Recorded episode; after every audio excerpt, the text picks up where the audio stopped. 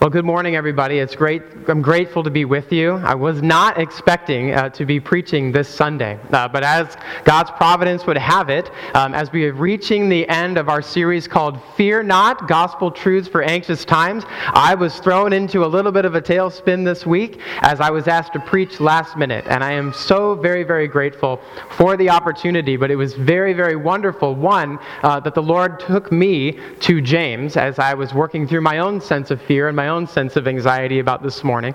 But also, I think it'd be um, unbelievably providential of God uh, for Him to take us to James this morning as we finish this series of Fear Not Gospel Truths for Anxious Times. And uh, as, we, as we look at the passage this morning, I want to give you guys just a little bit of background as to why the book of James was written and how it kind of connects to some of the things that we may be experiencing in our own lives this holiday season. You see, the letter of James was written by James, who is the half brother of Jesus. And by the time James had written this letter, he had moved from being a skeptic, someone who really considered his older brother Jesus to be a person who was insane, to being a pillar among the leadership of the church in Jerusalem. And the reason that James wrote this letter revolves around the fact that there was a man by the name of Stephen who was stoned in Jerusalem as the first Christian martyr. And it says in Acts chapter 8 that after Stephen's stoning, there was a great persecution that broke out in Jerusalem against the Christians, and that those Christians had to flee the city and ended up settling in the surrounding regions of Jerusalem. And it's no doubt, at least in my mind, that these Christians would have experienced significant hardship in their lives. Their experience of a new normal would have been unbelievably intense as they had to start living as refugees in the surrounding regions.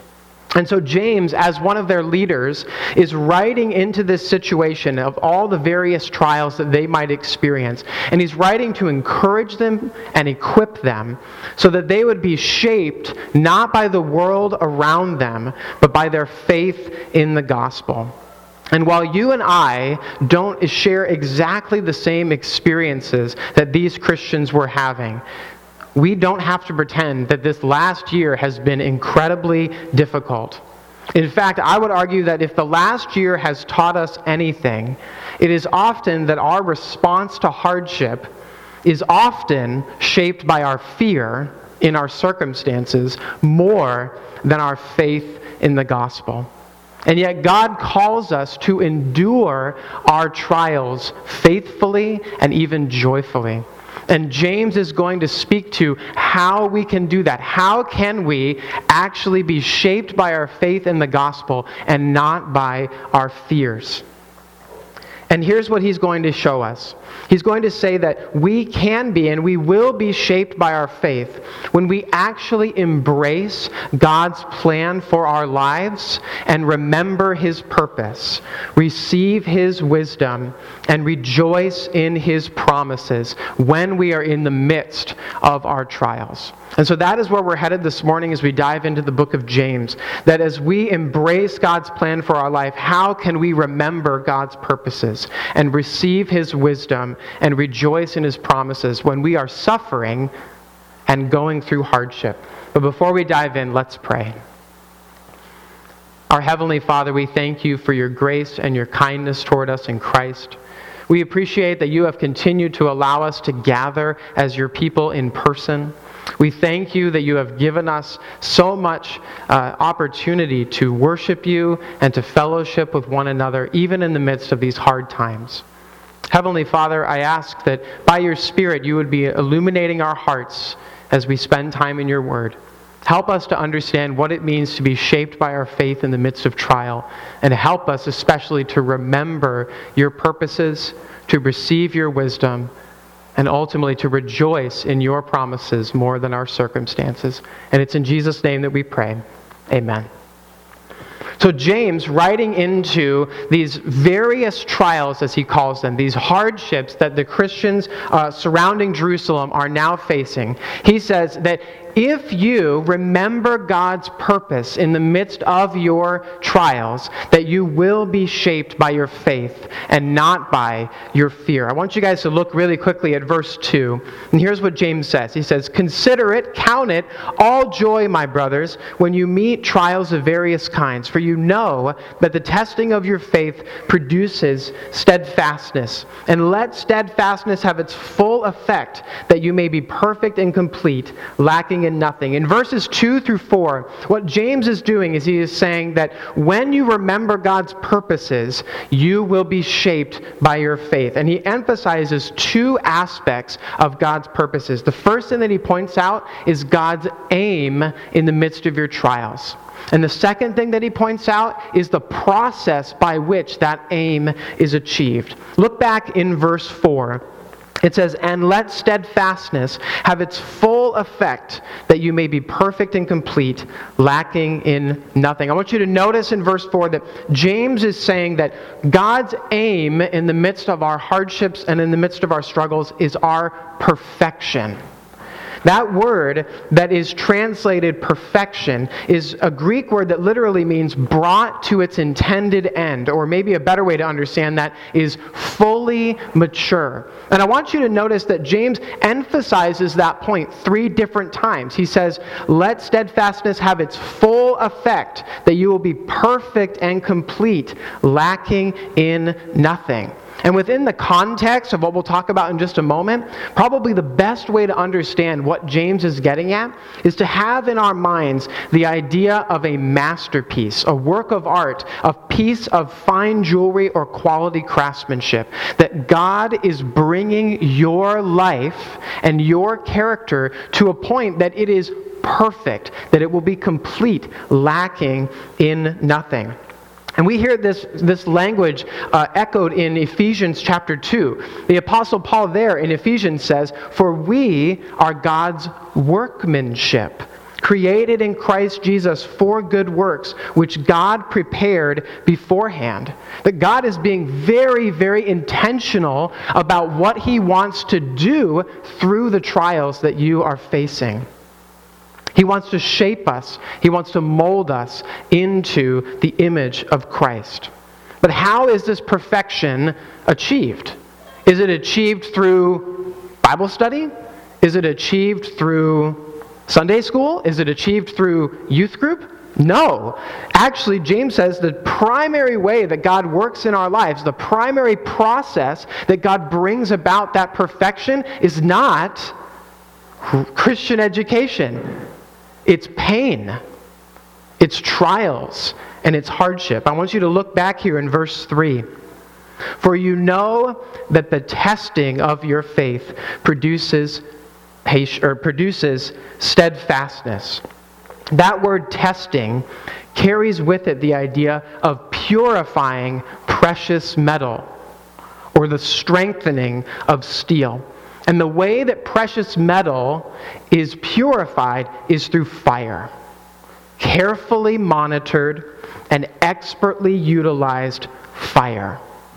And this exact same language again is used elsewhere in the Bible to describe this process. In 1 Peter chapter 1, Peter writes, "In this trial, you rejoice, though now for a little while, if necessary, you have been grieved, so that the tested genuineness of your faith, more precious than gold that perishes though it is tested by fire, may be found to result in praise and glory and honor at the revelation of Jesus Christ.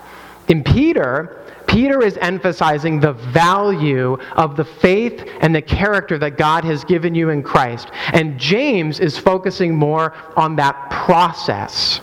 Because what James says, if you go back to verse 3, is he's saying, when we experience the hardship that God is utilizing, that fire in our lives, it is producing in us a character trait that was not present before. I want you to notice here the word that says testing of your faith produces steadfastness. And this Greek word that is translated produced is probably better understood as worked in or maybe worked out, depending on your perspective, because this is exactly how Paul talks about it in Philippians. Work out your own salvation with fear and trembling. That makes sense in the context of trials. For it is God who works in you both to will and to work for his good pleasure.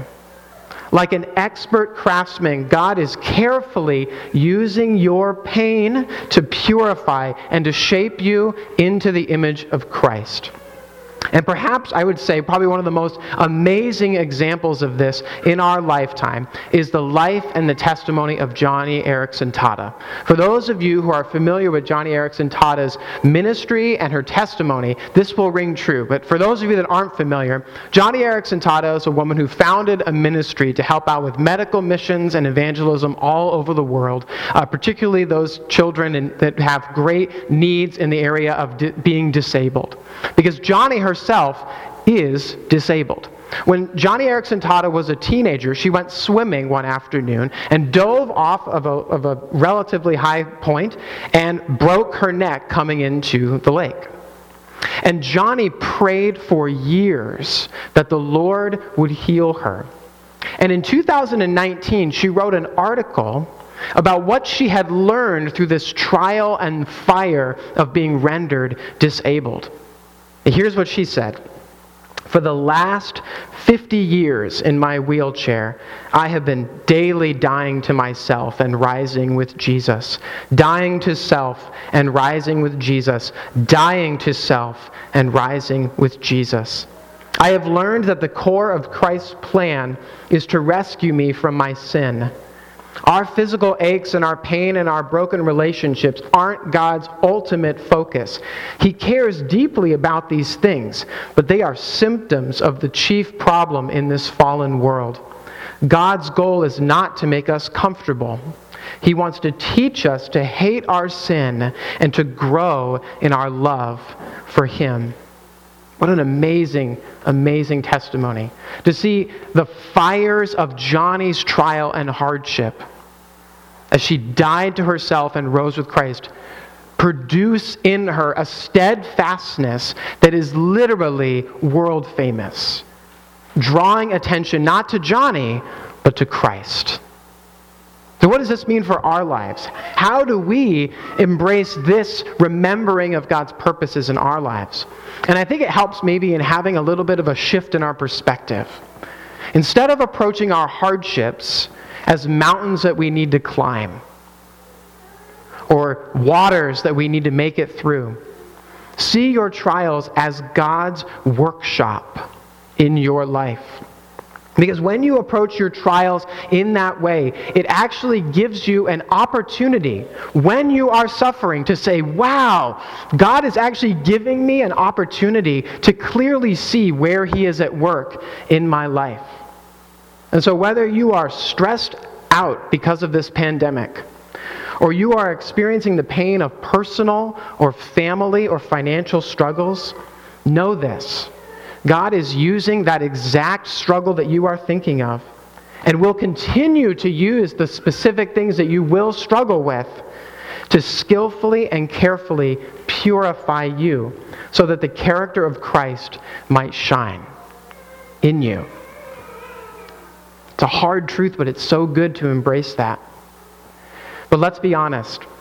Even if we remember that God's aim is our perfection and that He uses the process of pain to bring that to fruition, it's true that often we don't discover the character of Christ in the midst of our trials. Instead, what we discover are our impurities. We discover our fears, we discover, discover our idols, and we discover our foolishness. And that's why James continues and he says, We don't just need to simply remember God's purposes, but we need to receive God's wisdom. Look in verses 5 through 8. James says, If any of you lack wisdom, let him ask God, who gives generously to all without reproach, and it will be given to him. Wisdom in Scripture simply means the ability to live well in God's world, especially when things are complicated. Okay, there are many issues in life that are really black and white, and these are things that God's word speaks directly to. But there are also a lot of other aspects of life that are very gray, that are very confusing, that God's word doesn't speak directly to. And what we learn from this experience in our lives is that being wise is not the same thing as being right. Because God doesn't just want you to be someone who is right, He wants you to be someone who is also wise. What that means is, is that being wise means knowing how to live like Christ even when things aren't crystal clear. But I want you to notice here what James says.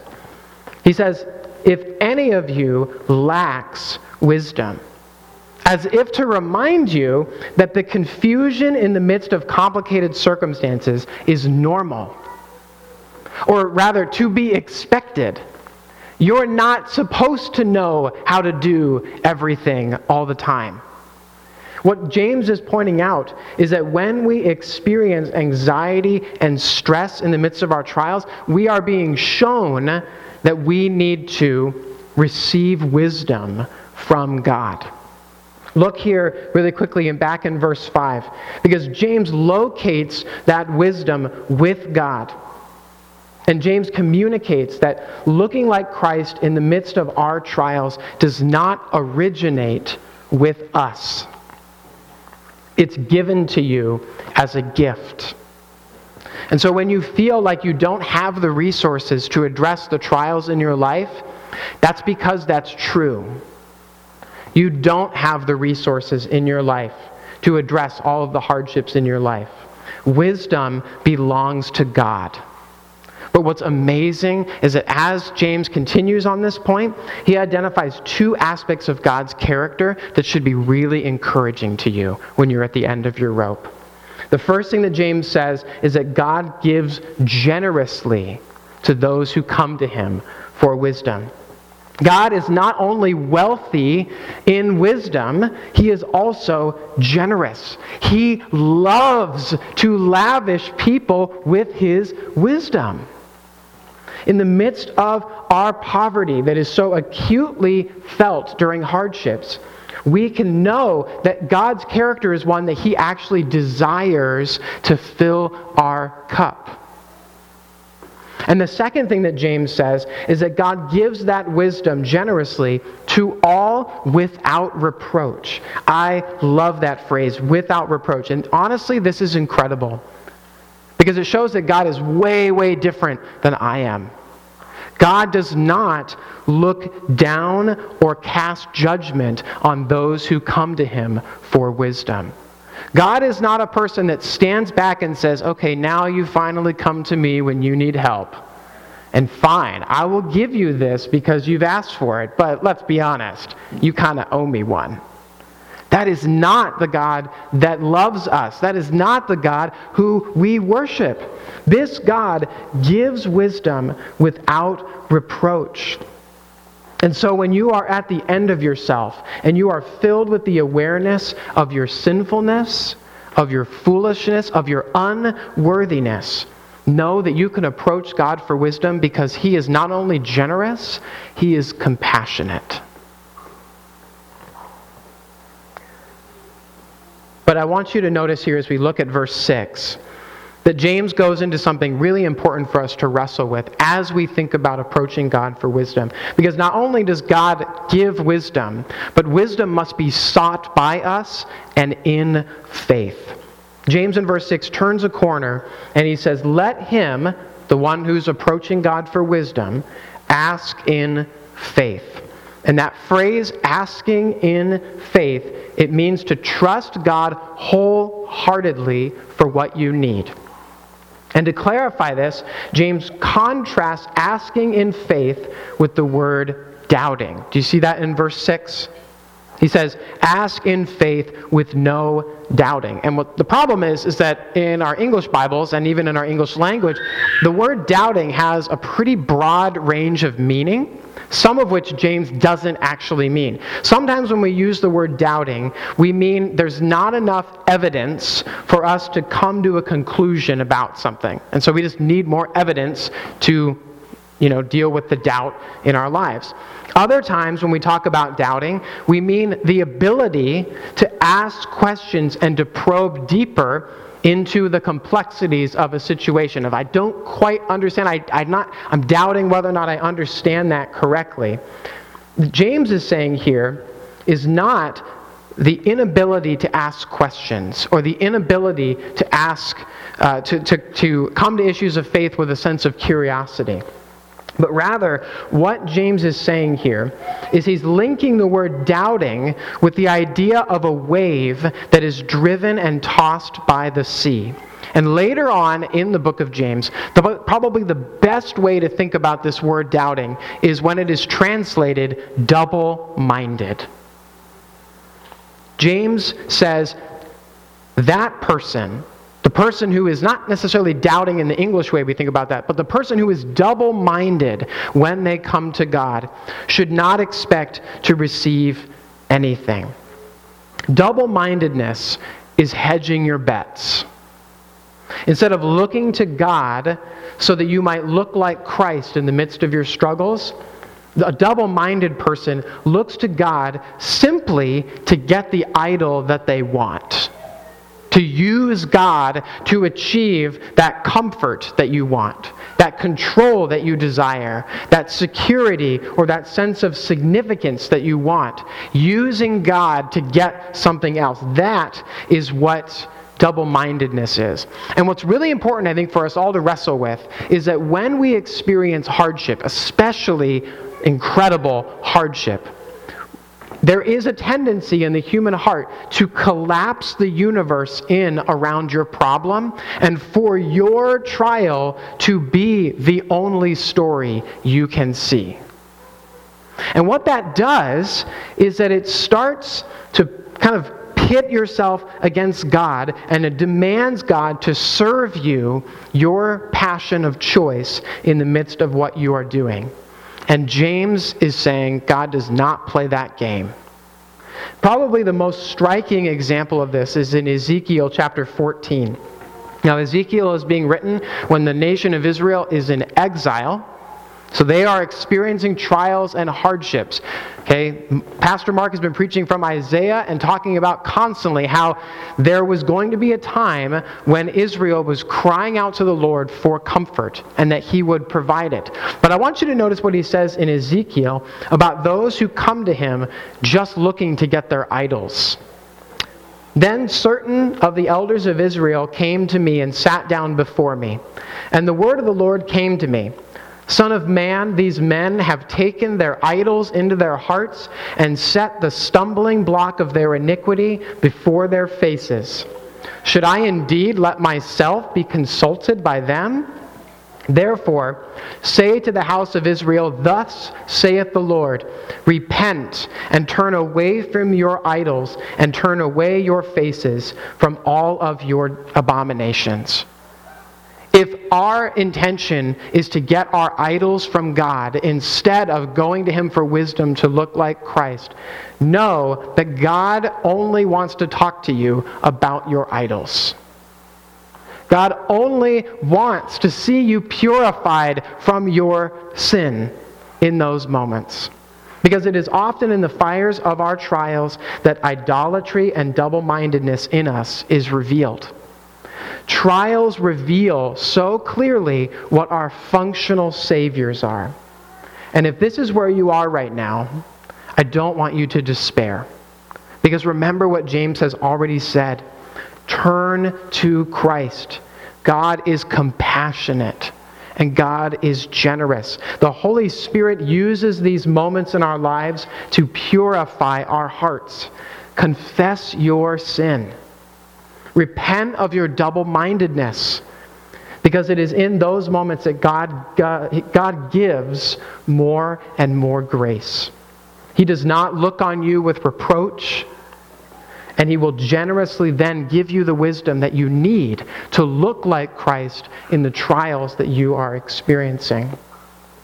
In fact, It is by turning from our double mindedness that we are enabled by the Spirit to not just receive God's wisdom, but to supernaturally rejoice more in, our, in the promises of God than in our present circumstances. I want you guys to look one last time here to verses 9 through 12. In verse 12, James says, Blessed is the man who remains steadfast under trial. For when he has stood the test, he will receive the crown of life which God has promised to those who love him. In verse 12, James explicitly describes God's promise to you and I who are in Christ. He describes it as the crown of life. And this phrase, crown of life, it's used also in Revelation chapter 2, is shorthand for the kingdom of Christ. Often, when you and I think about our salvation, we tend to think about it in a very personal sense. We tend to think about the fact that we have been forgiven of our sin and we will go to heaven when we die. Yet, God's actual promises to us in Scripture are so much bigger than that version of Christianity. Because not only have you been saved from your sin, but God has made you a member of this kingdom of priests who will actually live and reign with Christ when he returns. That is your future if you have placed your hope and your trust in Jesus. And it's that promise that you will be delivered from death and brought into this amazing kingdom to live and to reign with Christ, the crown of life placed on your head. It's that promise that will shape more than anything else our ability in the midst of trials to walk in faith and not in fear. And here's why. Because when that promise is what is primarily in your mind in the midst of hardship, then you can actually rejoice when you are humbled and when you are weak. Jump up to verses 9 through 10. Let the lowly brother exalt or sorry, let the lowly brother boast in his exaltation and the rich and in his humiliation. In verses 10 and 11, James turns to the rich. Okay? The rich are those who have something in their lives that is valuable from a worldly sense, right? They're talented people. They have more money than we do. They have a position of influence. They have some type of authority. And James says, Rejoice rich when you are humiliated. That doesn't make any sense. Why in the world should somebody rejoice when they lose something in the midst of trials? When they lose their job? When they lose their influence? When their family breaks apart? When they experience trauma? Why in the world would anybody think, I should rejoice right now? And that's because of what is happening in that moment. James answers by comparing the possessions of the rich to wild flowers. And he does this to show exactly how transient those possessions are. That your job and your influence, that your health, all of these things that we might look to, that we long to possess, are just like wildflowers. They are unbelievably transient. And if we rest in those things and find our joy in those things alone, then just like they will fade away, so too will we fade away. That's what James is saying to the rich. And it can be easy to try to kind of over spiritualize this, but I want you to hear how James is echoing the hard sayings uh, of Jesus. This is what Jesus said. Okay? If you want to be perfect, go and sell all your possessions and give the money to the poor, and you will have treasure in heaven. And then come and follow me. That's in Matthew 19. Now, Jesus nor James are saying that wealth or opportunity, talent or success are wrong, evil, or to be avoided. Here's what they're saying No one gets to wear their own crown in the kingdom of Christ. You don't get to bring your achievements into the kingdom of God. Only Christ's achievements will be exalted in the kingdom of Christ. No one gets to wear their own crown in the kingdom of Christ. And there's no better place to see this played out than in Revelation chapter 4. And the 24 elders fell down before him who is seated on the throne and worshiped him who lives and reigns forever. They cast their crowns before the throne and said, Worthy are you, our Lord and God to receive glory and honor and power, for you created all things, and by your will they exist and were created. So, why would you rejoice when you lose something? Because God is using that momentary trial to remove your faith in a temporary thing so that He can prepare you for an eternal weight of glory. Which is why when James turns to the poor brother, the lowly brother, he says, Hey, boast in your exaltation. And I actually love how this can be translated just literally. If you just read the Greek as it was laid out, it would say, But the brother of humble circumstances is to glory in his high position. The brother in humble circumstances, glory in your high position. What an unbelievable juxtaposition humble circumstances equals glorious high position. Because God really does exalt the humble. Because God actually likes lavishing His grace on those who know that they need it. He purifies those people. He strengthens those people in their trials. He pours the wise character of Christ into those people's lives, and He prepares those people for the new heavens and the new earth. Later on in James, in chapter 2, this is what James will say Listen, my beloved brothers. Has not God chosen those who are poor in the world to be rich in faith and heirs of the kingdom which he has promised to those who love him? Has not God chosen the poor in this world? As we confessed earlier, God really is gracious to the poor in spirit and close to the brokenhearted. My favorite description of this, to, to illustrate it, comes from a book by C.S. Lewis called The Great Divorce. It's fantastic. You should read it. The book is about a man who kind of goes on a tour of heaven. He like gets on a tour bus and the tour bus takes him up to heaven and he goes through all of these different experiences with a guide kind of showing him what heaven is like compared to the place that he had just come to. And while this character is in heaven and he's being kind of shown around by this guide, there begins to, to see he begins to see a parade on the horizon making his way closer and closer to the character. And Lewis describes it like this. He says, First came bright spirits, not the spirits of men, those who danced and scattered flowers and then on the left, and then on the right, at each side of the forest avenue came youthful shapes, boys upon one hand and girls upon the other. And if I could remember their singing and write down the notes, no man who read the, uh, that score would ever grow sick or old. And between them went musicians, and after these, a lady in whose honor all this was being done for. But I have forgotten, and only partly do I remember the unbearable beauty of this woman's face.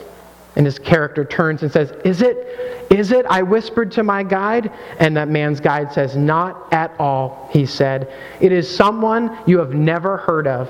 Her name on earth was Sarah Smith, and she lived at Golders Green. Well, she, she seems to be a, a person of particular importance. She is one of the great ones, my guide said. But you have heard that fame in heaven and fame on earth are two quite different things.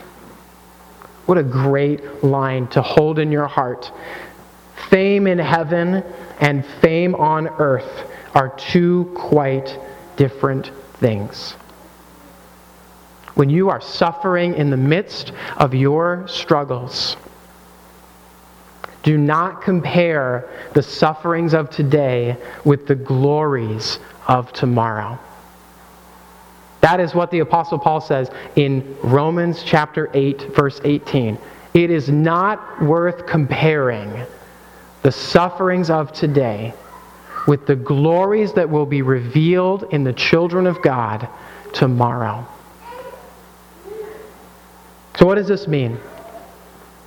It means that if we are going to be shaped by our faith in this coming season, which is looking to be difficult, it means that we need to actually embrace God's plan for our lives. And here's how the author of Hebrews describes embracing God's plan for our lives.